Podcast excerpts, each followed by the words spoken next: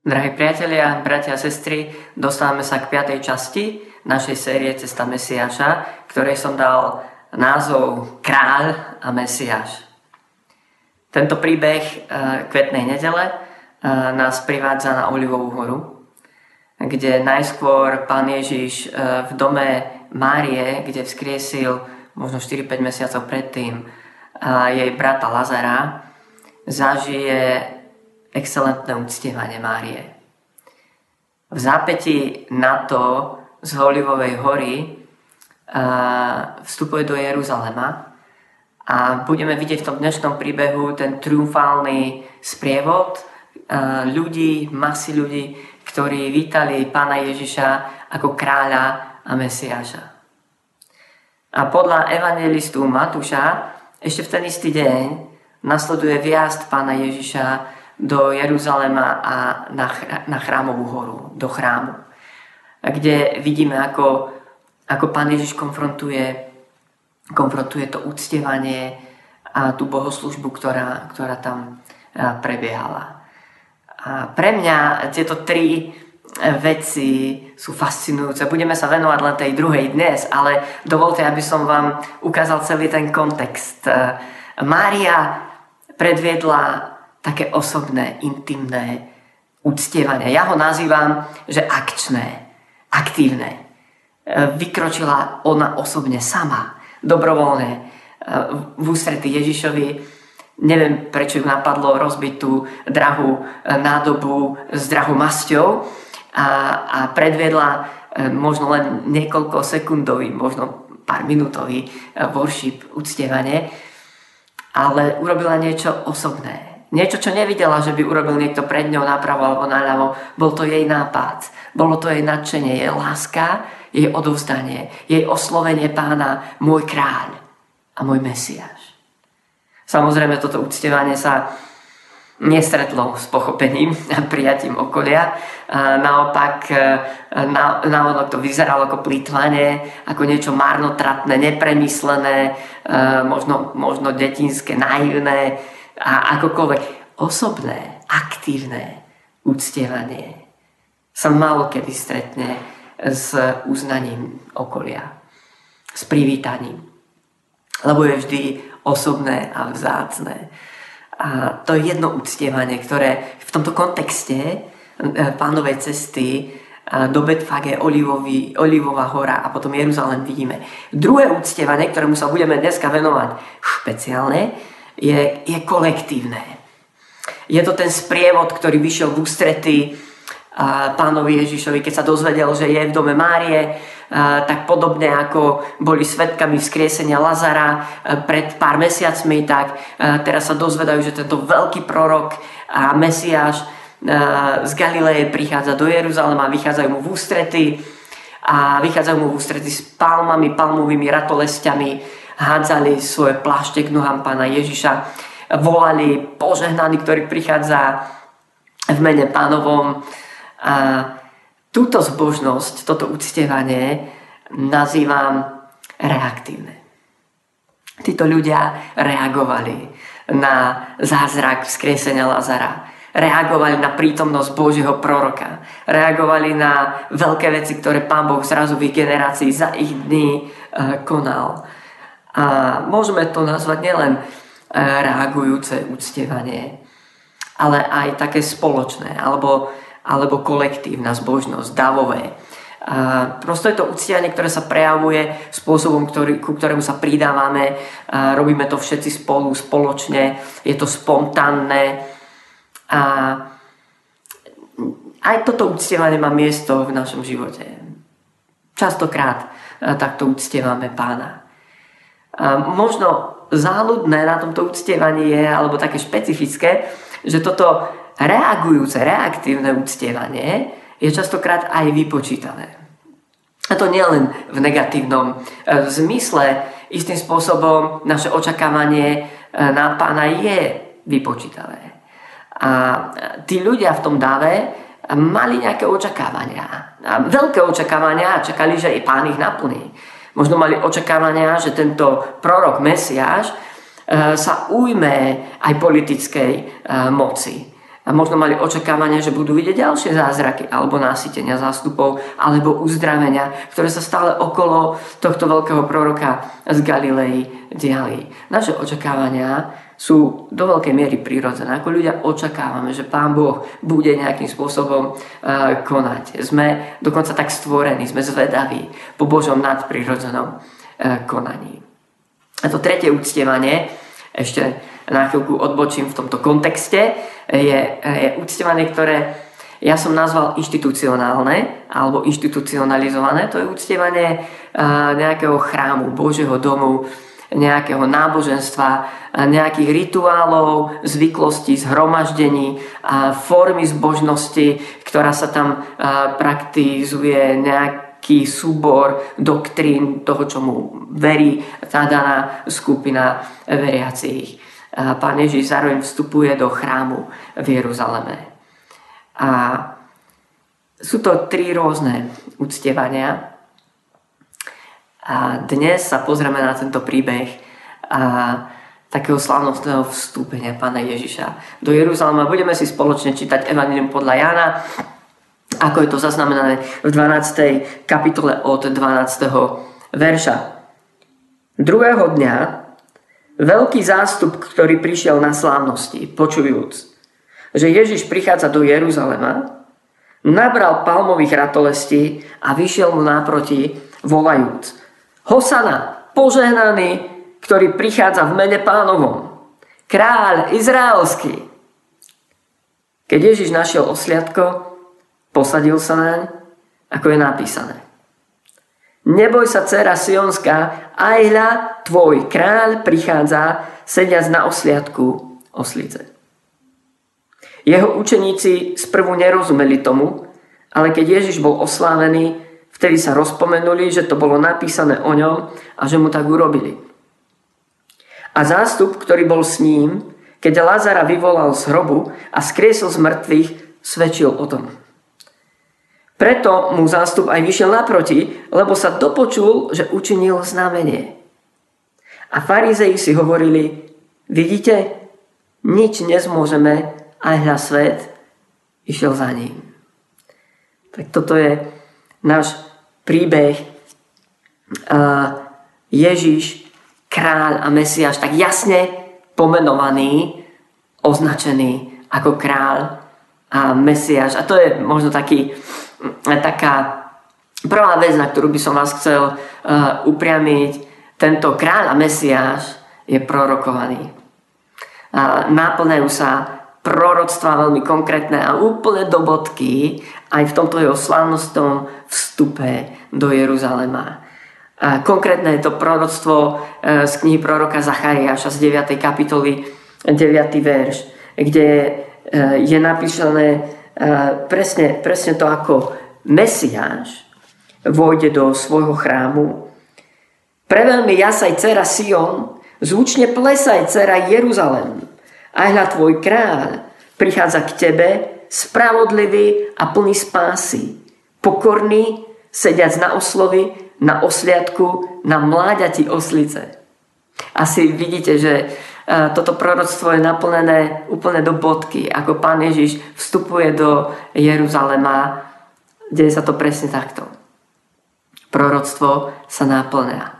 Dáv ľudí skanduje a volá úplne spontánne Hosana, čo znamená Pane, pomôž predsa, alebo príď už na pomoc, ale toto zvolanie sa stalo vyslovene pomenovaním, volaním na Mesiáša, pretože on je tou pomocou od Hospodinovho Božieho trónu. Takže keď Dáv skanduje, volá Hosana synovi Dávidovmu, tak volá tento prorok z Galiléje, je kráľ a Mesiáš. A zákonníci, farizei, náboženskí predstavitelia tej dobe museli veľmi dobre toto rozoznať.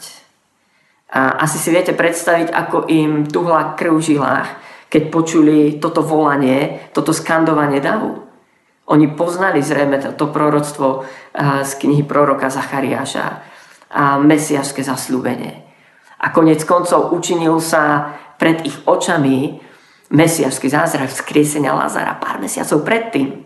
Evanjelium podľa Jána hovorí, že to bolo v zime na slávnostiach posvetenia chrámu, odkiaľ potom Pán Ježiš prichádza do Betanie.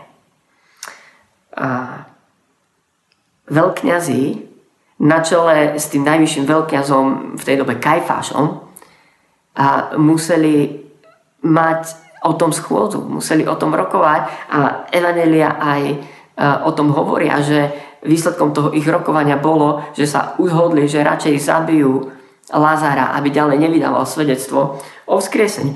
Rozoznali, že sa tam stal mesiašský zázrak.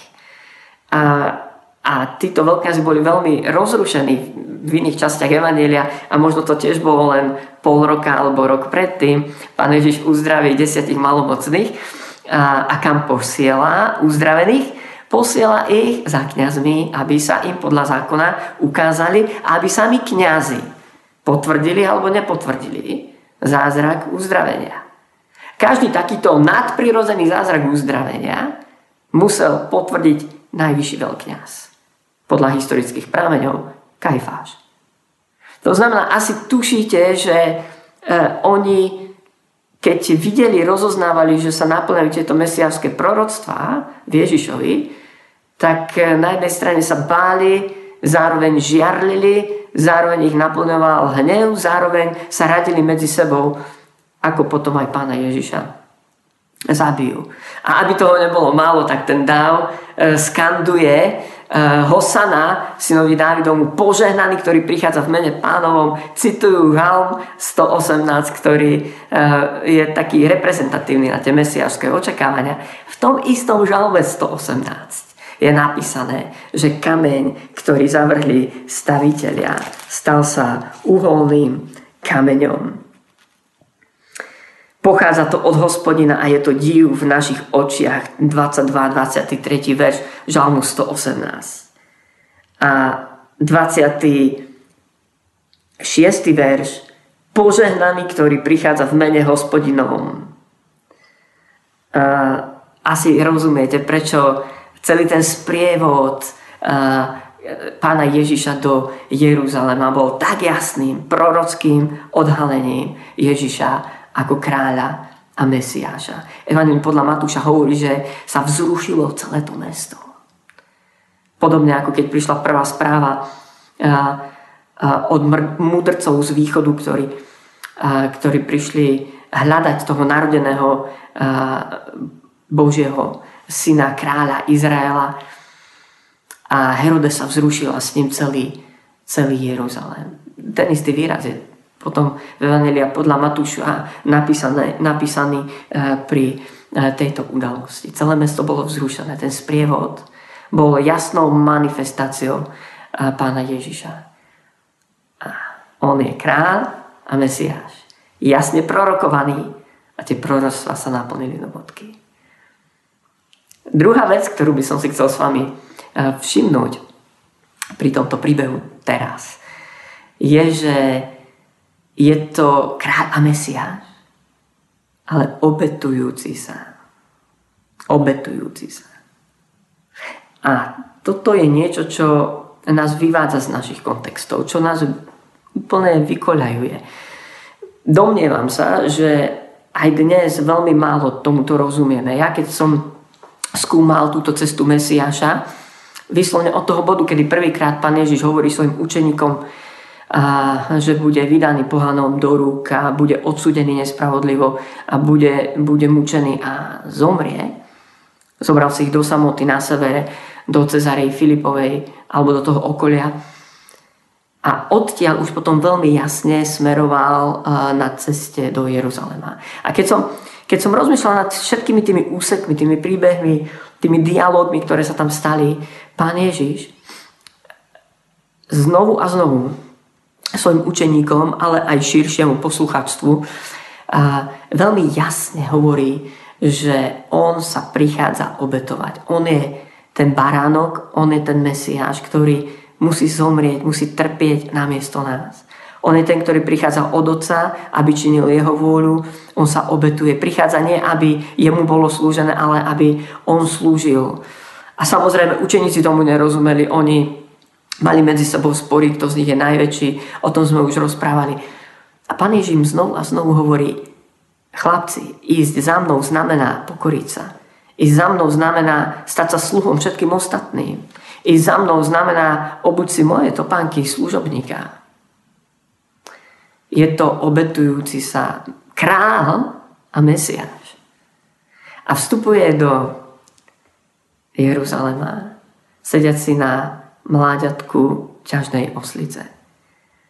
Neviem, kto by dnes, aká PR agentúra by mu poradila, aby práve takýmto spôsobom na seba upozornila, aby si takýto imidž kráľa a záchrancu Mesiáša zvolil. Lebo symbolom kráľa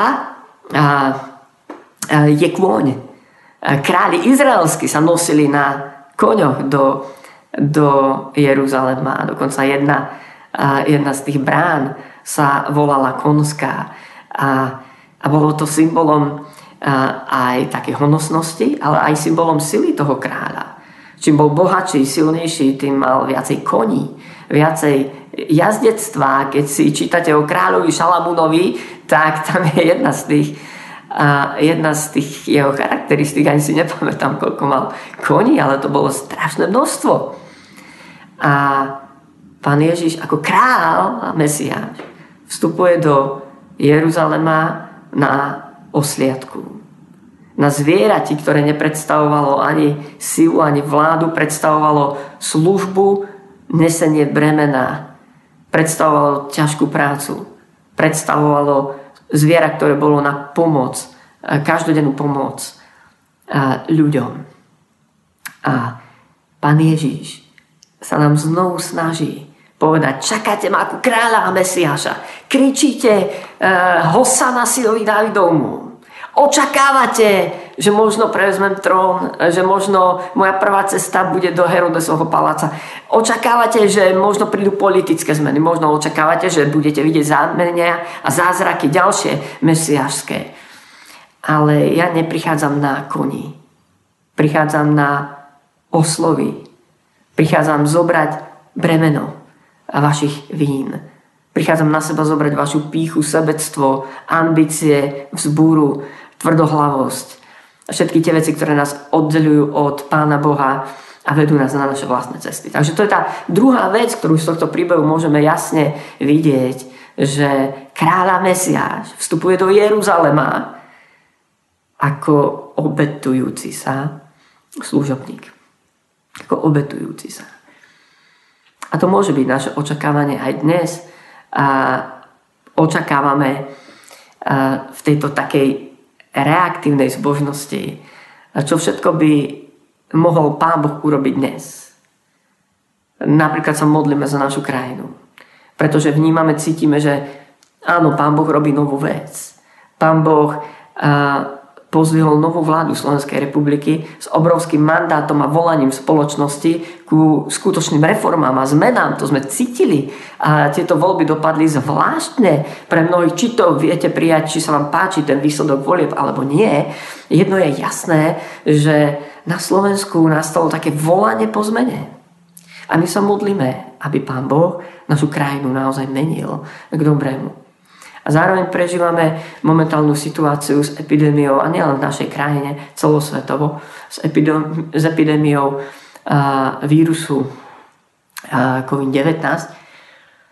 A tiež možno máme rôzne očakávania a znovu bez toho negatívneho náboja toto volanie davu alebo zástupu Hosana, Pane pomôž, syn Dávidov, je naozaj reaktívne. To je reakcia na to, že sme zažili Božiu milosť, dobrotu alebo zázraky. A zároveň je vypočítavé, že máme očakávania, čo by Pán Boh mohol a čo my chceme, aby On urobil. V tomto príbehu sa neubránim tomuto môjmu osloveniu. A Pán Ježiš prichádza inak. Prichádza ako služobník. Často my voláme po víťazstve, po jeho dominancii, po jeho pánstve. Očakávam, ako on triumfálne zasiahne zázrakmi a znameniami. Myslím, že je to prirodzené. A ja sám potom volám. Ale na druhej strane rozmýšľam, nie je toto čas, kedy viac ako k víťazným a triumfálnym zázrakom nás Pán Boh volá ku obetovaniu, službe, láske, záujmu o tých druhých, prevzatie bremena a k manifestovaniu jeho srdca. Lebo Pán Ježiš mohol vstúpiť do Jeruzalema aj na koni. Rozhodol sa vstúpiť ako pokorný služobník, ktorý sa obetoval a ktorý potom zobral nie kráľovskú korunu, ale trňovú korunu. Nie je kráľovský plášť, ale nejaký starý plášť nejakého rímskeho vojaka, ktorý potom pre neho znamenal len potupu a výsmech. A neprijal žezlo, ale palicu, ktorou bol bitý. A nie trón, ale kríž, na ktorom bol pozdvihnutý. Prosím, rozmýšľajme nad tým v týchto dňoch. A tretia vec, na ktorú by som vás chcel ešte upozorniť v tomto našom príbehu z Evanjelia podľa Jána z 12. kapitoly, je, že tento kráľ a Mesiáš nebol rozpoznaný. Bol označený veľmi jasne. Tam došlo k volaniu alebo k uctievaniu, ktoré jasne ho označilo za kráľa a Mesiáša. Napriek tomu ani učeníci samotní. A verím, že ani dáv tých ľudí úplne si nebol vedomý, čo vlastne robia. Náš text to konec koncov hovorí, jeho učeníci sprvu nerozumeli tomu, ale keď Ježiš bol oslávený, vtedy sa rozpomenuli, že to bolo napísané o ňom a že mu tak urobili.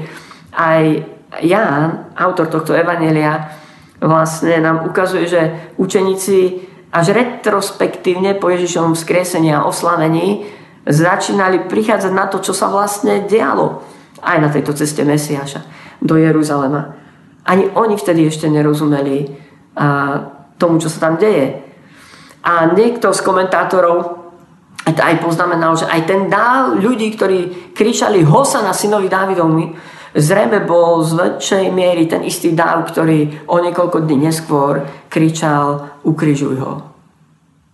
A toto je to úskalie kolektívnej zbožnosti alebo spoločnej, alebo takej reagujúcej, zároveň očakávajúcej od Pána Boha, že niečo nejako bude konať. Úskalie takéto zbožnosti je, že nezvykne mať trvalý charakter. A áno, má miesto v našom živote, takáto spontánna spoločná chvála, ale nie je to tá chvála, na ktorej stojí a padá náš život viery. A to, že Pán Ježiš triumfálne vstupuje do Jeruzalema a to, že my mu triumfálne možno spievame alebo sa hlasno modlíme, ešte nemusí znamenať jeho skutočný, triumfálny vjazd a vstup do nášho srdca. A ešte to nemusí znamenať, že tá naša chvála je z hĺbky vnútra a že je v duchu a v pravde. A to je ten rozdiel možno medzi tou aktívnou osobnou zbožnosťou, ktorú prejavila Mária v Betánii. A rozdiel medzi takouto kolektívnou, spontánnou. Pán Ježiš vstupuje ako kráľ a Mesiáš, ale nie je úplne rozpoznaný. A rozpoznaný je slovami, ústami, proklamáciou, prorockými skutkami, naplnením proroctiev, ale ešte nie je rozpoznaný v srdciach. A celá táto cesta, ako som ju skúmal, Mesiáša, nebola porozumená. Ja si dávam otázku, a v týchto dňoch, nakoľko naozaj rozpoznávame Pána Ježiša v týchto posledných dňoch a v týchto našich dňoch, nakoľko rozoznávame naozaj jeho vôľu, jeho srdce, nakoľko počujeme jeho hlas, nakoľko sme blízko jeho srdcu, nakoľko je naše uctievanie a zbožnosť aktívne. Bez ohľadu na okolnosti, bez ohľadu na to, čo to stojí, či je to míňavá chvála, alebo alebo je to niečo, čo je primerané. Aktívne uctievanie nehľadí na cenu, na čas, na miesto, na spôsob. Aktívne uctievanie prosto uctieva z hĺbky vnútra. A ja si dávam tú otázku, nakoľko takto uctievame Pána. A zvlášť, ak v týchto dňoch sa kolíšeme v tých okolnostiach. Ak naša viera dostáva zabrať, ak čelíme znepokojeniu a neistote, ktorému zrejme čelíme, ak čelíme tomu otraseniu istotami, možno našim životným štýlom, ktorý zrazu takmer všetci musíme meniť v týchto dňoch. Ak je to tak, je možno na čase preskúmať, či naša zbožnosť je tá reaktívna, s očakávaním, aj podmieneným očakávaním, že Pán Boh bude nejako konať. Alebo či naša zbožnosť je aktívna, ktorá sa dáva celá bez ohľadu na to, čo Pán Ježiš urobí alebo neurobí, len kvôli nemu samotnému, lebo on je hoden. On sám je hoden uctievania. On sám je ten kráľ. On je kráľ. On je Mesiáš. On je ten, ktorý zomrel za nás. Je vzácne spasenie, je vzácne odpustenie hriechov, je vzácny pokoj, ktorý dáva. Je vzácna radosť, ktorú dáva. Je vzácne uzdravenie, ktorú dáva. Ale najvzácnejší je on sám. On sám. Spoločná kolektívna zbožnosť reaguje na dary. Aktívna, osobná zbožnosť reaguje na darcu. A za to sa modlím, aby toto bola naša reakcia v týchto dňoch. Aby sme reagovali na darcu, na kráľa samotného, na Mesiáša. To vám žehnám. Aby Pán Boh nás naplňoval duchom modlitby a uctievania. Aby sme boli takými uctievačmi a modlitevníkmi, akých Pán Boh, akých Otec nebeský hľadá, akých On túži mať, aby sme obstáli v týchto dňoch. On je toho hoden.